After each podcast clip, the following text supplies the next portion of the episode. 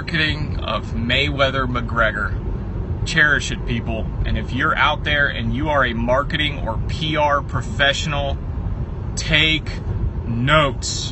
Whether you love this or whether you hate it because there's too many curse words, it, this is the most brilliant marketing campaign and marketing event we'll probably, we may ever see.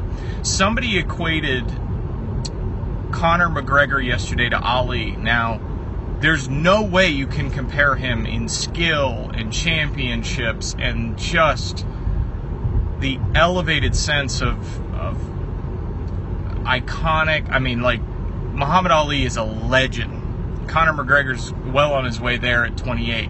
What they were comparing him to was as a promoter. Conor McGregor gets up there and yells at everybody on the stage, incites basically a riot in Toronto, Um, with the fan base. It's the most brilliant marketing. There's not a show, probably this morning, in the United States, maybe in Canada, maybe in the U K, Scotland, Ireland, everywhere, that is not talking about the fight. And that's what you have to take away from it from a marketing sense. The biggest lesson there is if you don't make a big deal about it, nobody else will.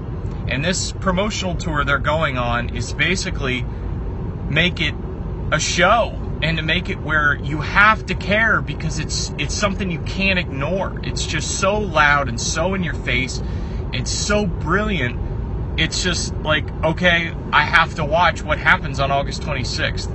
So that's going to be volume one, is if you don't make a big deal about it, nobody else will. Nobody cares. The market doesn't care, and that's why you have to make a big deal out of it. And when you get personalities that can sell it, you got to get them out there and get them in front of cameras and get them in front of anything you can.